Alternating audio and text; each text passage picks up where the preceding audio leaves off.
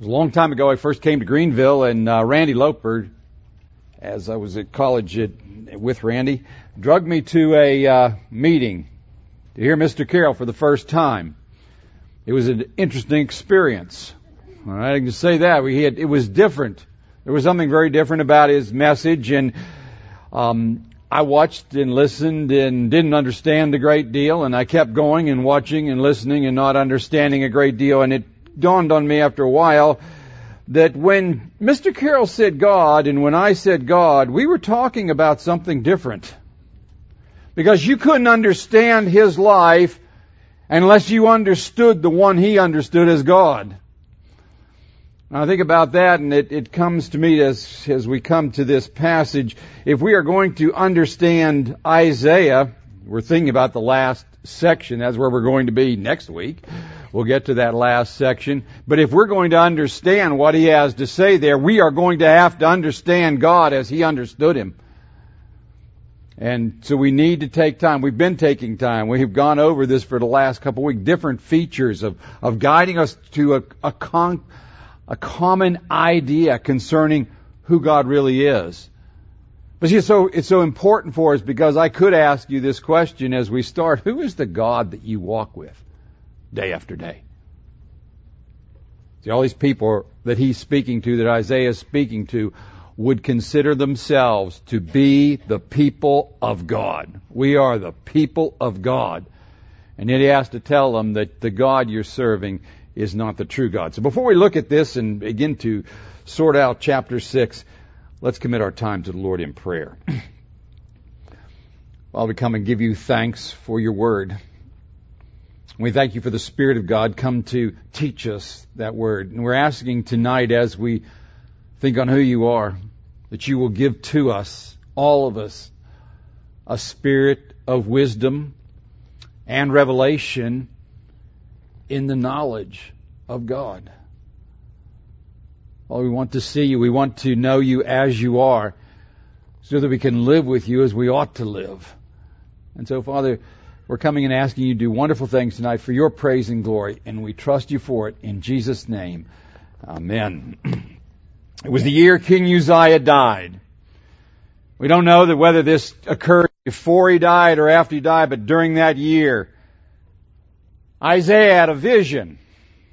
All right, now a vision in the Old Testament, when the prophets have it, there's two kinds. Let's just describe them. There's two different ways. One kind, a lot of those where God shows you something like you're looking into a television set or something, you know, you're looking out there and you see something, and then God would inquire, what did you see? It starts off there. And uh, I said, what do you see? Uh, uh, he says, I saw an almond branch. Good. And we're going to talk about that almond branch. And he goes on, that kind of vision. There are a number of people that had those kind of visions. This is the other kind. This is a vision which is, it's a little hard to describe because it's, it's having an experience. It's being brought into a place where you not only see something, but you are there. You are experiencing it. It's kind of like a dream in a certain respect, except there's no escape. You've been brought in, you're dumped there, you, are held there, and you have to experience what goes on there. But it, it's always symbolic. It's always in order to make a point. It's not a real picture in a certain sense, but it is in another sense. It's pointing out certain things. Isaiah had this vision. We don't know why he, why it was that he, it occurred in that particular year, but the way it's written implies that something had happened on that particular, it, it, with that event, and we believe probably it was the death of Uzziah that triggered in him thoughts which God could use. Now he had the vision because God imposes on you. This isn't something you think your way to. Visions are something God gives. He gives in His sovereignty when it's time. And Isaiah has that. What was it? Well, if you read chapter 5 again, if you go through chapter 5, you find out there God says something is happening in, in Isaiah's day. He says, I came to my people over and over again. I asked them to live for my glory, and they wouldn't live for my glory. This is, this is the heart of it. Calls them the vineyard. I came and looked for grapes, And that is something for His glory. I looked for something that was different because they were mine, not like the rest of the nations that didn't belong to me. And when I got there, I found them to be just like the rest of the people. Everything that happened in Syria happened in Israel. Everything that happened in Egypt happened in, in Israel. Everything that happened in Assyria happened in, in Israel and in Judah. The people of God and so he says, this is, this is leading right up to this vision. He says this, therefore this is what I'm going to do. I'm going to tear down the hedge. I have been protecting this people and keeping them for myself in a peculiar way. And right now I am going to tear down that hedge and I'm going to back out. Now he's not giving up on them, but he's backing up in a real way. So that's, how about that for an enthusiastic setup? Here he comes and he finds out that something has happened. Now this transpires in the spiritual realm. Nobody would have been aware of it here. But life was going to change. It was going to change for everybody there because God was no longer going to take care of them. They didn't even know how he was taking care of them. But once they passed over this, something changed. Isaiah knew that. Uzziah was probably the Uzziah's reign was probably the high point of the experience as far as peace, prosperity, military strength, safety, good life between the Solomon's day, when the kingdom divided after Solomon was there, and all the way to the end. Israel was being ruled by a man named Jeroboam II. He was a very capable ruler, was not a godly man, but was a capable ruler. Uzziah was a capable ruler, and those two countries dominated the area. It was peaceful, and everybody loved it. But those days are over, and they're coming rapidly to a conclusion. And Isaiah knows that, that what's out ahead is, is turmoil. And by the time Uzziah dies, it's turmoil. And it seems that what happens here is that what can happen to any human being, you know, we, we kind of trust in God, right? But we look to leaders to take care of us. And we think we have a great leader here or a great leader there, and they'll be able to guide us through this. And I wonder if Isaiah didn't, I don't know this because we just have that record, but something is connected to that, that maybe Isaiah was counting on this, that this was the great leader, and maybe with something would, he would come back in and be able to take over, and, but he died.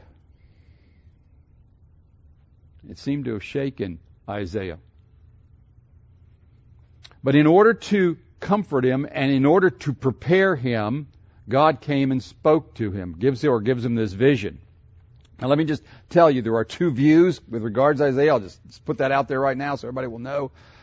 Some people believe that this vision is the initial calling of Isaiah as a prophet. I don't believe that.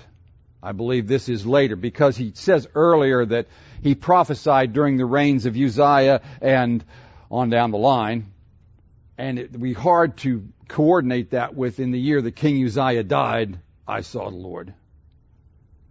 So that I believe what has happened is he's already been speaking. He's already been prophesying. He's already been delivering messages. But on that day, he sees something different. He sees something new. He sees something fresh. He gets a life changing experience, which will enable him to produce some of the highest literature and theology of the Old Testament. So let's read through it. I want to read through the first part of that passage, the vision of God. There are four things we want to learn about what Isaiah saw in this vision, what he saw and felt, which changed his life and dominates and dictates what he has to say. In the year the king of, in the year of King Uzziah's death, I saw the Lord sitting on a throne, lofty and exalted, with the train of his robe filling the temple.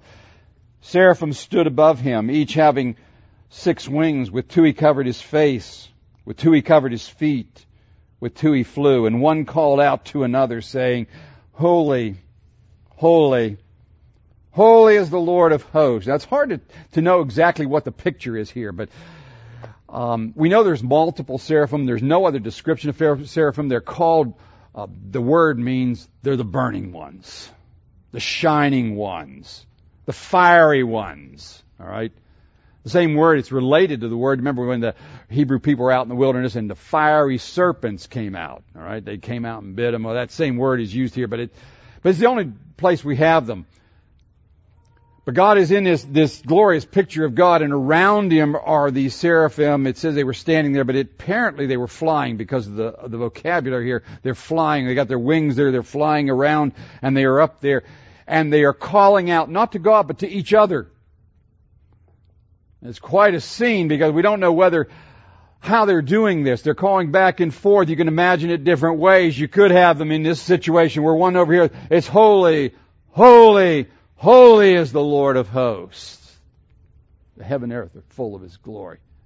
Could have been that they one was saying holy, holy, holy, and the other one recounts with holy, holy. We don't know, but they're calling back and forth to one another. And as they speak, listen to what happens. It says there, this is as the angels or these seraphim speak, and the foundations of the thresholds trembled at the voice of him who called out. That's, that's not God. That's just the seraphim. And the place is shaking as they call back and forth to each other. And says the whole temple was filled with smoke. Then I said, Woe is me, for I am ruined, because I am a man of unclean lips, and I live among a people of unclean lips. For my eyes have seen the King, the Lord of hosts. Then one of the seraphim flew to me with a burning coal in his hand. How about that? Coal in his hand. It, that's the way it seems to be. He'd taken it off the altar with tongs, but he has it in his hand. And he touched my mouth with it and said, Behold, this has, take, this has touched your lips, and your iniquity is taken away. I want to start off with this vision. We're going to get to the last part of this chapter later on, but we want to start off with what does he see? And there are four things I want you to see that he did see here. And they dominate the entire book of Isaiah and the first thing he sees is the king on his throne. The king on his throne. And again, this is, this is a powerful chapter. As he sees he's in a, he's in a temple, but it doesn't necessarily, in fact, it doesn't even fit the temple that was in Jerusalem. That is, he's in a temple, but it's, it's massive because he sees a series of something, which a series of steps, because it was real common in that day, because you want your king to look like a great man, right? And he's just a human being, right? So what you do is you put him on a perch. You put him way up high. Because when you look up to somebody, and he doesn't have to be big, you can just look up to him, he's, he's big because he's up there. And the picture here is that he comes in and, and he sees the Lord high and lifted up. He's on, he's way up there. And the, you can kind of picture it with stairs ascending the whole way. And it says this, that as he's up there, he's seated on that throne, and it says his robe, the train of his robe, completely fills up the entire area. There is no place for anybody to stand. Now, the, he had a robe for two reasons. It also makes the guy look bigger. All right? So if he's dragging up this robe and he sits down in the chair and it goes way down there, it's like a train, that makes the little guy look like he's a big guy. But he says here in this case, there was this robe that goes all the way down and fills up everything. Now the other feature we need to know about that robe is it defined the king's personal space. You don't step on the king's robe. That is the definition of where you can come to. And there he is, seated on that throne. Now let me again go back over some, some basic points here. Kings did not sit around on thrones. Alright? They were people. When they were making decisions, they would go down and talk to people. But when they had decided, they had listened to the arguments, they're going to say, well, are we going to go to war or not? Let's say that was what the argument's about. Are we going to go to war? He listens to this guy and this guy and this guy and this guy and this guy. He weighs it all. And then he ascends to the seat. When he gets to the seat, all voices stop because from the throne, two things happen. There's two things that a king does from the throne. One, he says what's going to happen. Right? Legislates. Says, this is what we will do. When he says that, there is no argument. You can talk to him down here, but you can't talk to him on the throne. He is actively ruling because the other thing he does from the throne is he pronounces judgment. You're going to be tried by the king. You would be brought into that place and he goes to the top of the, wherever that throne is, and from that throne he would pronounce judgment. Isaiah is in that presence and he sees the Lord. What does he see him? He doesn't see him just living in heaven. Not passively watching history go by down there. He looks down and he sees God, or he looks up and he sees God, and where is he put? He's on the throne. He is in the place of active ruling. It doesn't matter whether Uzziah is on the throne, and it doesn't matter who is going, what's taking place on earth. Nothing else matters. Now, just one other feature that comes up here that Again, you can see how powerful this is.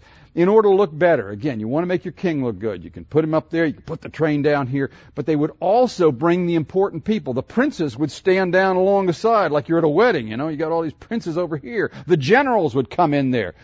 And so if you have an envoy coming from some other nation, and they want to make peace or do something and talk about something, you got all the guys up here. It's me and all the guys. This is it. This is who we are. This is the splendor of our nation, all right? What'd you notice in here? I saw the Lord seated on a throne, and his robe fills the temple. There is no place for anybody else.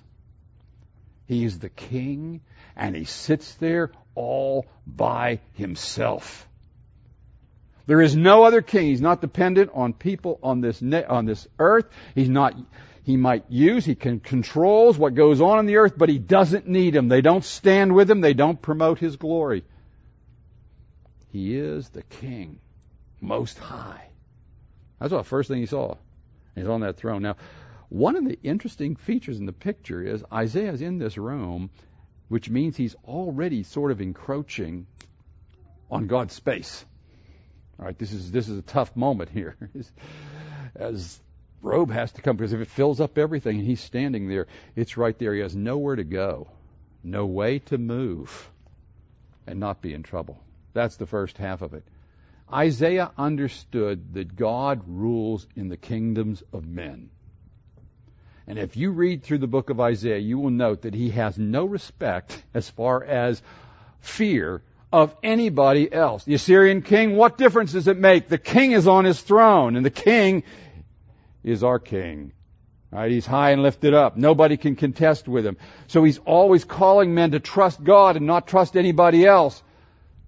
You're fool, he says, in essence, to trust anything else when the king is seated on the throne.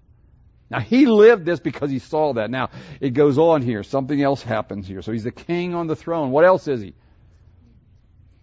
then you get this powerful passage. The seraphim stood above him, each having six wings. With two he covered his face, with two he covered his feet, and with two he flew.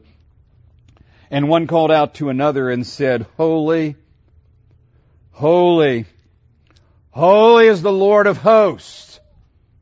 The whole earth is full of his glory. Now, the word holy is, again, this is pretty well known, but in a sense we have to think about it for just a moment It's one of the hardest words to define when you think about the attributes of God. I'm not even sure if you can call it directly an attribute. It is a summation of a characteristic that is true concerning God. It means this, that God is completely different than anything else there is. He is in a category of one and everything else is in the other category. That's first part of it. That He is completely separate. But the other side of it is that he is completely superior to everything else that you could put in any other category. So he's not only different, but he's better than whatever else could be placed in his presence. That's why the smoke comes up, because it's one of the pictures in the Old Testament that no matter how hard I try to comprehend God, I can never grasp it. The smoke has the idea of mystery. There is a, there's a mysterious element to all of this that I can talk about it, but I can't grasp it. I can't understand it. Why can't I understand it? Because I live in a fallen world.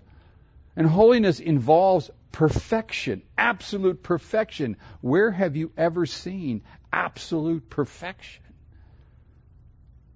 We haven't seen it. It is not possible to produce on this earth.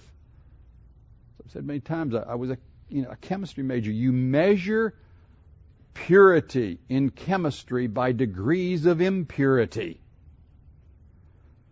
So that a part per million is filthy dirty from a chemist's perspective. Parts per billion, you're getting better. Parts per trillion, now we're getting down towards pure. And that would be considered very, very pure, but it's still impure.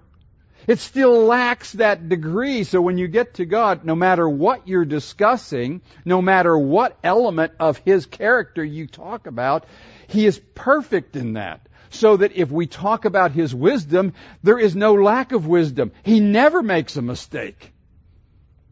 He never has a wrong thought. That is an erroneous thought. He's never confused about anything.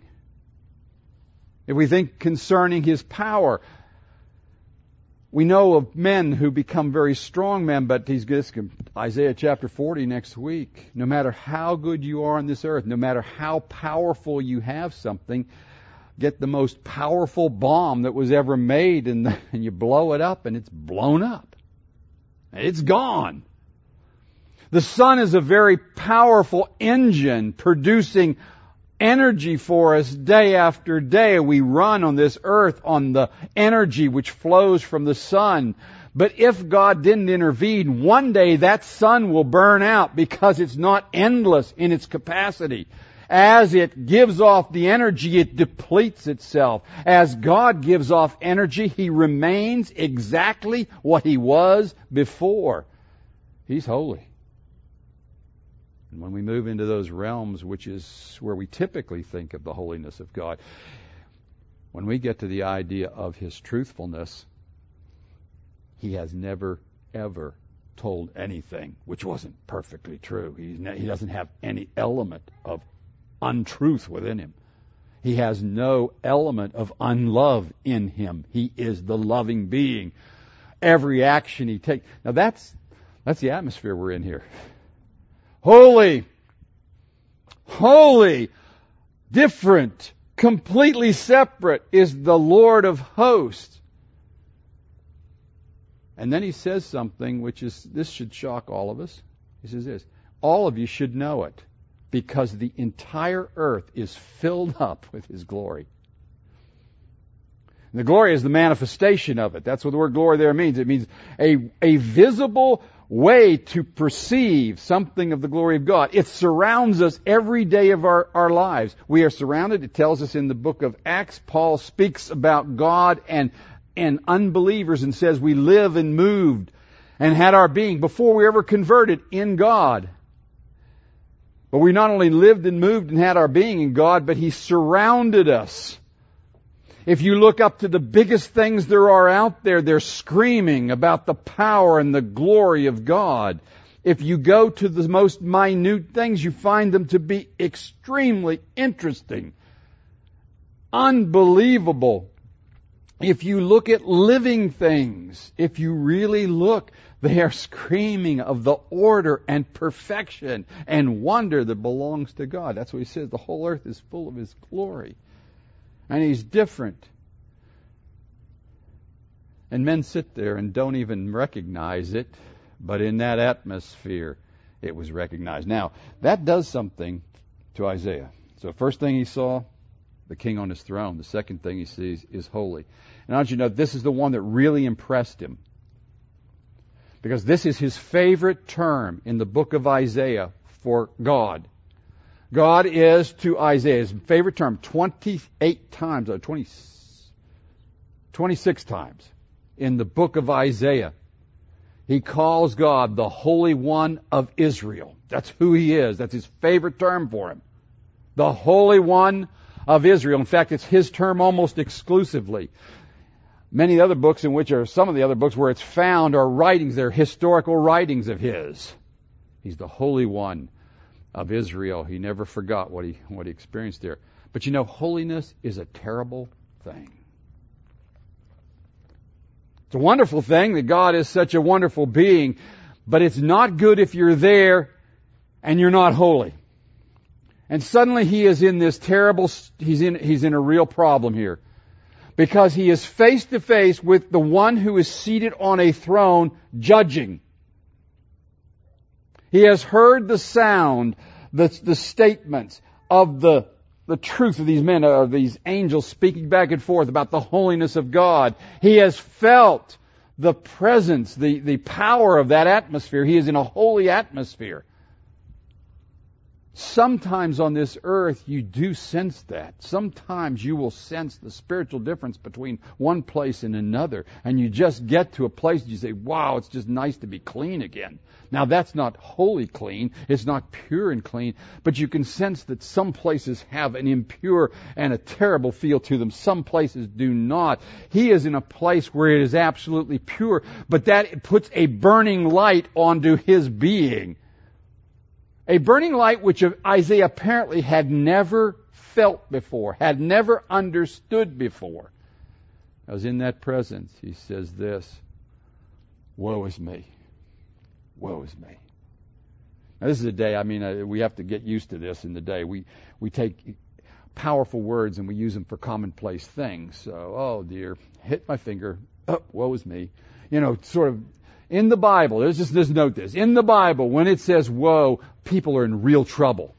They're really, really in trouble. Woe is, is sort of the pronouncement, it's over. Or it's very, very close to over. I am in a desperately difficult place. Alright? So that if you drove your car over a cliff on the way down, you would use the word woe. Because now we are, this isn't, oh, I'm close to being, no, I'm in trouble. I'm in real, real trouble. And if we were thinking about being the people falling down there, you are you got the feel for where Isaiah is because the next thing he says is, "Woe is me, I am undone. I am undone."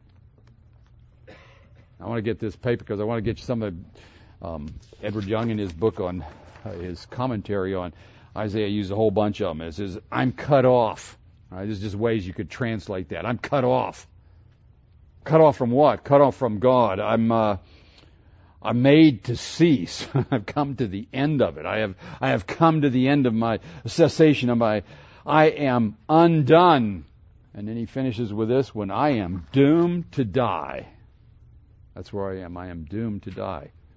We could use this phrase for it, picking up a New Testament term. Woe is me. I'm condemned. Woe is me, I am lost. I am lost. That'd be a terrible place to be in, in, in the judge. Why does he say that? It's very pointed what he has to say. In that holy atmosphere, something has happened. He has heard seraphim calling from one another. Holy, they have been describing God. Isaiah has already been a prophet, and he has been describing God. He has been telling people about the way God is, and as he gets to this point and he hears what holy beings, pure beings, can say and what's going on there, he realizes, I'm undone because my lips aren't up. I have, I have used my mouth in ways that it's no, they're no longer qualified to have the praise of God on it. I am no longer qualified to speak of God as He is my failure to keep my words under control has led me to a place where I cannot do what those seraphim do. And he's, he's doing this honestly before God. That's what he feels. And God intended him to feel that. He intended him to feel that. Let me just say something. When the Spirit of God wants to speak to you, He's going to tell you what's wrong. He's not going to tell you you're generally wrong. He's going to talk to you about where you're wrong. And He's going to tell you exactly what's wrong. Isaiah felt that. And he felt something else there. He says not only that he was a man of unclean, unclean lips, but he says, I dwell in the midst of a people of unclean lips. He is not making an excuse there. He is not saying, oh, they're all, we're all bad. No, that's not the point. The point is this, that I'm just like everybody else. I am just like us. We are the people of God. We were called to a high calling and we don't have what it takes. We are not morally up to what you called us to do. Proclaim your glory throughout the earth. Now he's going to learn something here. This is the third thing. So the first thing he learned was what? King's on his throne. Second thing he saw was he felt what holiness is all about. And he now understands that to a great, greater extent. But here's the third thing he learns that God's the Redeemer. What Isaiah does there is what everybody has to do when you realize what God is saying to you, what he is showing you to be. He confessed his sin. Now, the next time you use the word confess sin, think about Isaiah. We use that really glibly. Oh, I confess my sin. Yeah, da, da, da. Now, Isaiah confessed his sin. In the presence of God, he said what was true of him. All right. Sometimes we, well, yeah, we go, but here it is. He's standing there and he found out something. There's only one thing Isaiah can do at this point. And what is that? He can say what is true. He used his lips to admit what his heart was telling him was true. Real confession comes from your mouth. It is the point at which you, it with your mouth, acknowledge that God has said something to you and this is wrong. This has to be changed. Now, Isaiah isn't saying this has to be changed because he's already, he's already accepted the fact I'm dead. I'm dead in the water. But this is what I am. I am not hiding. I am not running. I am not going to try to avoid what you're saying to me. I'm undone. I'm a man of unclean lips and I dwell in the midst of a people of unclean lips. I've seen the king. I'm dead. I'm dead. Now what's he going to find out? Well, then a signal is given, and one of those seraphim that are hovering around God flies down to an altar that's there. This is not the altar where the sacrifices were made. This is the altar of incense. It's the altar that he's going to. And there's a stone that's hard to tell whether it was a burning coal, because the word could mean a burning coal, but it also was a word used of a, a stone that was in the actual gold place where the where the altar where the incense was burned in the tabernacle. And it says he went and he, he grabbed one of those stones. Now that would have been a hot stone. And he takes that stone and he brings it to Isaiah and he touches his lips. Now, this is a dream in a sense, but he has to go through this. I don't know what kind of horror that would be. I mean, I've been burned before in my life. I was telling kids today when I was a chemistry major, we we made our own, a lot of our own glass equipment. Hot glass and cold glass look the same. Let me just tell you that. And if you forgot which end you laid it down, which way you laid it down, wait. Just wait. Because a mistake is a real bad mistake. And I've picked up, your lips are extremely sensitive. And he comes up to him and he puts it on there and he says two things to him. It's important, the two things. And they're both important here. He says, Your iniquity is taken away, your sin is forgiven. Now, that sounds like redundancy, but it's not. He needed forgiveness for the guilt of what he's done. Because every time you sin, you need forgiveness for the guilt of what you do. That's the forgiveness part of that passage. But the other one is this your iniquity's taken away because before God could use him, he has to purify him. The eternal God wants to purify him, and he says, I'm going to do, I'm going to change your lips.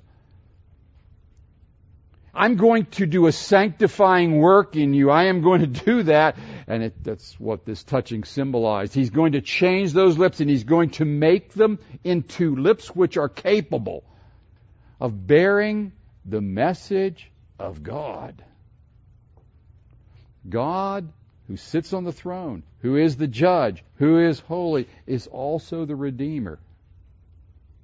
And that's also a favorite term that Isaiah has. He's the Holy One of Israel, your Redeemer. Your Redeemer. The one who you need to turn to. Now I want you to note this, that all the way through the book of Isaiah, he says, he basically says this, I don't care what your problem is. I don't care what condition you're in. I don't care what you're facing. The right thing to do is go to God. You're full of sin? Go to God. You need help? Go to God. Go to the Lord who is your Redeemer. He is the one that is always the supplier of your need. But we'll note there that as you go, you are going to be met by God in forgiveness and in cleansing. That's what He wants to do. Now you see this all the way through the book. When you get to the end of the book, we're going to see it makes all sense to him. There's a, a passage which was one of Mr. Carroll's favorite passages to go to in the book of Isaiah. It's Isaiah chapter 57. It says this: "Thus says the high and lofty one, who inhabits eternity, whose name is holy. I dwell in the high and the holy place with him also." who is a, of a humble and contrite spirit. In order to revive the spirit, to put new life into the man who's humbled. That's what I do. That's the summation of what you see up to this point in that passage. The high and lofty one. He inhabits eternity. His name is holy. He doesn't alter from that. But I live there with those who humble themselves. What does it mean to humble myself before God? To accept the limitations and the wrongness of who I am and to live low before Him, calling on Him. And what happens to that man? He revives his spirit. He puts new life into him. He does forgive and He does revive. We'll see that again next week. Go a little further in the book. They were thinking at the very end about the temple and how they needed to rebuild the temple. It's in chapter 66, and he says, Listen, Heaven is my throne. Earth is my footstool. Where are you going to make a place for a temple for me? I made everything. Right? I made everything. How are you going to make a place to meet with me?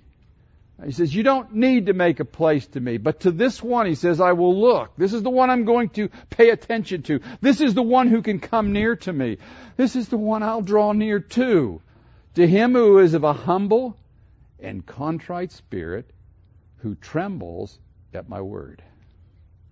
Trembles at my word. He's the Redeemer. And this is this is the God that Isaiah. This goes right through the book of Isaiah. This is this is a daily experience for him. This is this is the the God which frame is forms the framework of how he makes his decisions every day, because he knows this this being. But there's one more element, because we could stop there and we would miss the book of Isaiah. Because then after that gets done and God has purified him and everything is fine, right? Now we're all good, right? Now I can go home back to my, drop out of the, the vision here and I'll go back to living on the earth. But you don't get to go back yet because we're not finished. We're not finished. What does he say next? And I heard a voice saying, Who will go for us? Who shall I send? And who will go for us? Now, what's this all about? What's this all about? Who will I send? Who will go for us?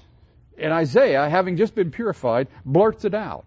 he, just, he has been afraid to say anything up to this point. He's afraid, but now the fear's gone. He's been made right with God. He has his everything is is straightened away, and he blurts this out. Here am I.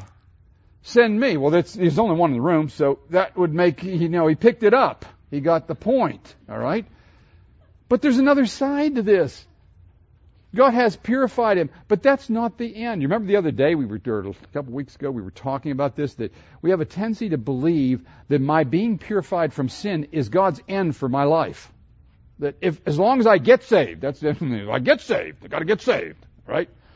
And once I get saved, got that behind me, now I can go on living, alright? And although what God did at the cross is extremely important, I don't want to make any diminution of the, the wonder and the importance of what God did in buying me back from sin. That was not the end. The end is that he might make a new creation.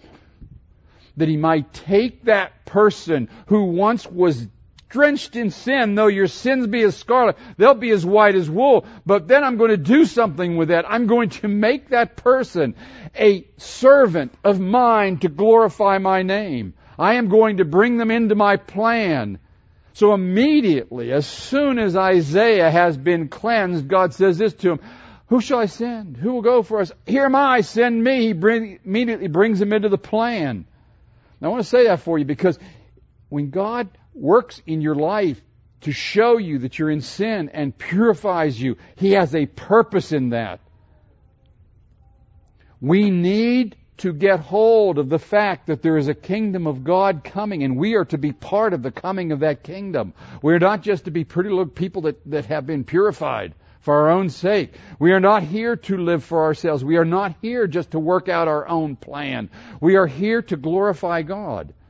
And that's what Isaiah says next. I'm going to do this. Now, I want to go quickly through what, what he says to him. He finds out that he is the one who is the director of his way. That's the fourth thing. And this is what he'll say to Israel. See, why is it that God tore down the hedge? Why wasn't he tore down the hedge? We've got to back up here a little bit. Why did he tear down that hedge in chapter 5? Because the people of God weren't doing the will of God. It wasn't just because they were sinners. It wasn't just because impurity was there, but the impurity meant that the purpose for which they had been created as a nation wasn't being fulfilled. And he was tired of, it was actually, not just tired, but it was actually teaching people the wrong thing about God that God blesses arbitrarily. That He just blesses Israel because they're Israel, not because of anything else. And the God who's out there, He just picks out certain people and He shows favoritism to them, but the rest are out. Because they act just like I act and they get the blessing of God and I don't get the blessing of God. That's what is being portrayed to the earth around. He said, well, we're going to stop that right now because I'm just going to pull this hedge down. I'm going to stop blessing you. I'm going to stop taking care of you so that people can know what kind of a God I am. We saw that. You're going to, you're either going to show who I am by blessing or you're going to show who I am by cursing. And that, that has taken place. Now, Isaiah has to go out and preach to them. He says, Here I am. And he said, Here's what to do. Go and tell this people, keep on listening, but do not perceive. Keep on looking, but do not understand. Render the hearts of this people insensitive, their ears dull, and their eyes dim. Otherwise, they might see with their eyes, hear with their ears, understand with their hearts, and return and be healed. Now, that sounds real depressing.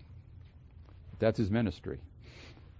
You're to go out and just tell them what I'm telling you to tell them. He doesn't say exactly what that is at this point, but you go out and you give the message. You tell them what you saw. You tell them what I tell you to, to present. But when you go, realize this that because of the condition of the nation, for the most part, this is what you're going to run into. They're going to listen and they're going to refuse it. When you listen to the Word of God and you don't act on the Word of God, you become dull to the Word of God. But keep on speaking it, whether they get dull or not. Don't, don't let them off. Keep on going. Keep on preaching. And then he comes to this question, how long? How long? All right? And this is important for us because the last part of the book takes them all the way to this point. It says, Until the cities are devastated without inhabitant, houses without people, and land is utterly desolate. That's during the captivity. Isaiah will never see that, but he's going to preach to it. In fact, that's kind of what we're going to be thinking about as we get to that passage next week. And the Lord has removed men far away, and forsaken places are many in the midst of the land. But he says something else here, and this is what I want you to. Yet there will be a tenth portion in it. And I'm not going to go any further than that, but he says a tenth portion. He says even though it's cut down, even though things go wrong for the nation, there will still be some, because I'm not going to leave myself without a without a witness. You see, why do we keep on preaching when people get dull?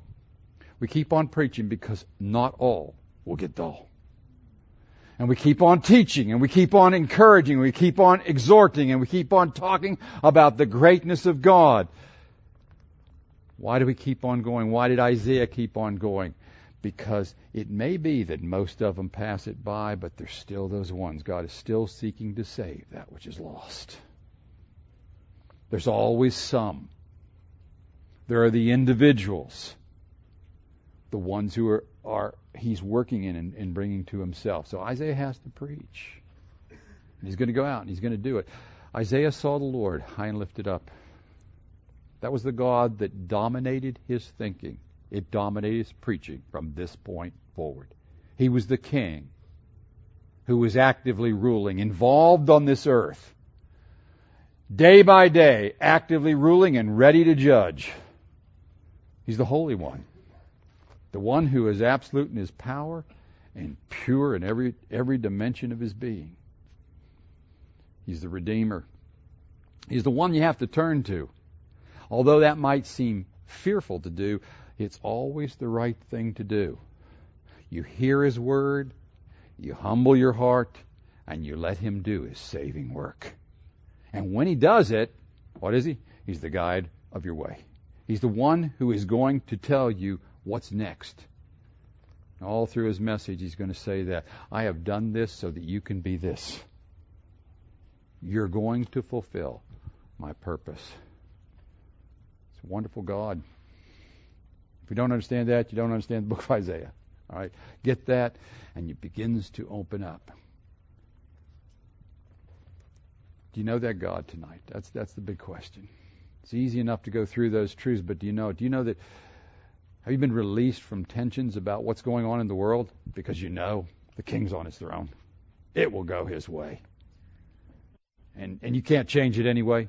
so you so we come to accept. Have you come to the place where you realize that God's the Holy One? He doesn't He's absolutely pure. I can't change that. I can't bring him down. I can't, I can't somehow hope that he will change from his position because I can't reach up there. And you can't reach up there. Have you ever come to that place where you realize that I can't reach that place? There's nothing I can do to get there. The only thing I can do is go down here. I can humble myself. I can, with my mouth, say who I am in the presence of God and ask Him to deal with that. And know, because of the Lord Jesus Christ, the saving work. You know Him as the one, if you've come to that place, who has given you a work to accomplish on this earth? Something to do. You've been brought into His plan for the long term. He's a wonderful God. That's Isaiah's God. Let's ask the Lord to show us who He is. Father, we come again and ask as we finish tonight that you will continue to give us a spirit of wisdom and revelation in the knowledge of yourself so that we might enter into all that you have for us in this life. And by faith, glorify your name. Come trust you for it in Jesus' name. Amen.